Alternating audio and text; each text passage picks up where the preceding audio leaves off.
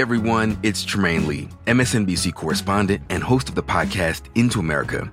This Black History Month, Into America is presenting a special series, Uncounted Millions The Power of Reparations. I'm exploring the untold story of Gabriel Coakley, one of the only Black Americans ever compensated for slavery.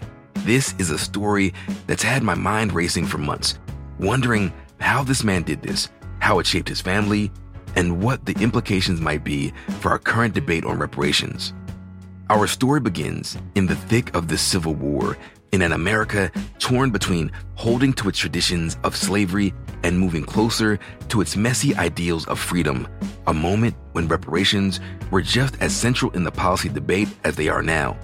Stay right here and listen to a special preview of the first episode of Uncounted Millions and search for Into America wherever you're listening now and follow. I had this conversation with my husband and I was like, yeah, I'm going to be talking about, you know, compensated emancipation. And he's like, oh, and enslaved people got money? They they got compensated? And I was like, no, slaveholders got compensated. It's one of those jaw-dropping chapters in history, often left out of our high school or college history books and rarely brought up in the contemporary conversation around reparations in America enslaved people were capital. They were like um, stocks. If you were low on cash, you sold an enslaved person. And they had a precedent for this because when the UK, when Great Britain frees or emancipates its enslaved population, uh, they compensated slaveholders 20 million pounds. By 1862, America was ready to do the same thanks to the DC Compensated Emancipation Act. Congress allocated a million dollars, hundreds of millions in today's money, to compensate up to $300 per slave. Uh, and so slave owners would, would go to the commission and file a claim for compensation. This sounds a lot like reparations to me.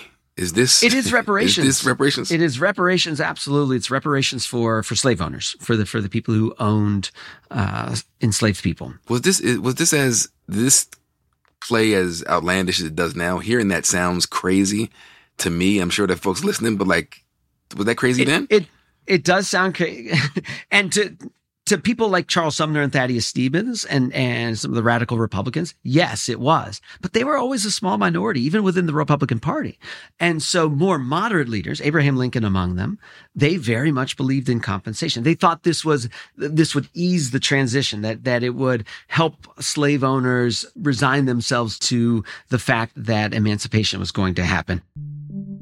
Nearly 1,000 white enslavers were compensated from the money that Congress had allocated. A report in the Washington Post estimated that the payout would translate to more than $29 million today. There was no money allocated for the enslaved themselves except the $100,000 fund for colonization. So if you wanted to leave the country, Congress would support you. So can you imagine that? You'll get money, but you can't stay here. You'll get money, but how about you consider going to Liberia or the UK or Canada. Uh, we don't know what to do with Black people if they stay here. President Lincoln was one of colonization's loudest supporters.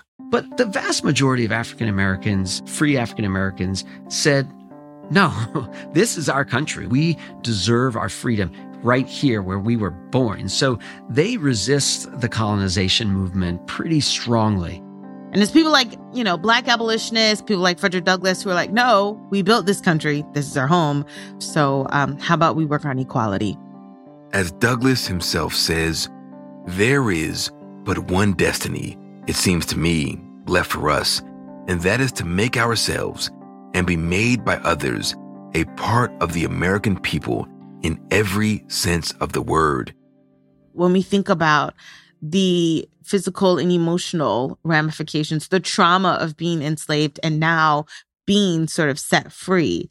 There's a real reckoning with what do I do with this? You're still in this quasi position legally of trying to define your own personhood when you are no longer enslaved, but you are still not yet American.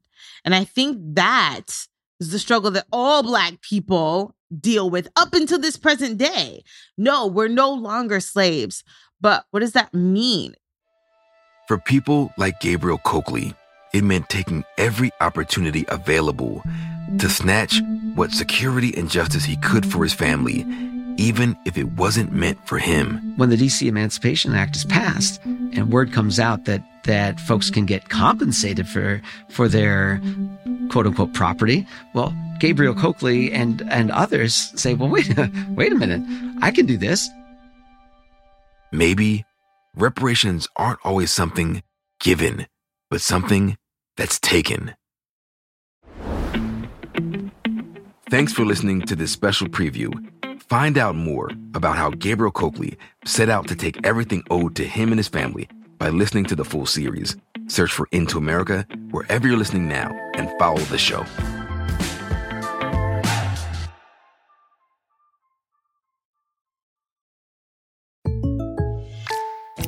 I know how to run a hair salon, but for small business insurance, I chose my State Farm agent. She's a small business owner too, so she knew how to help me personalize my policies. Like a good neighbor, State Farm is there. Talk to an agent today.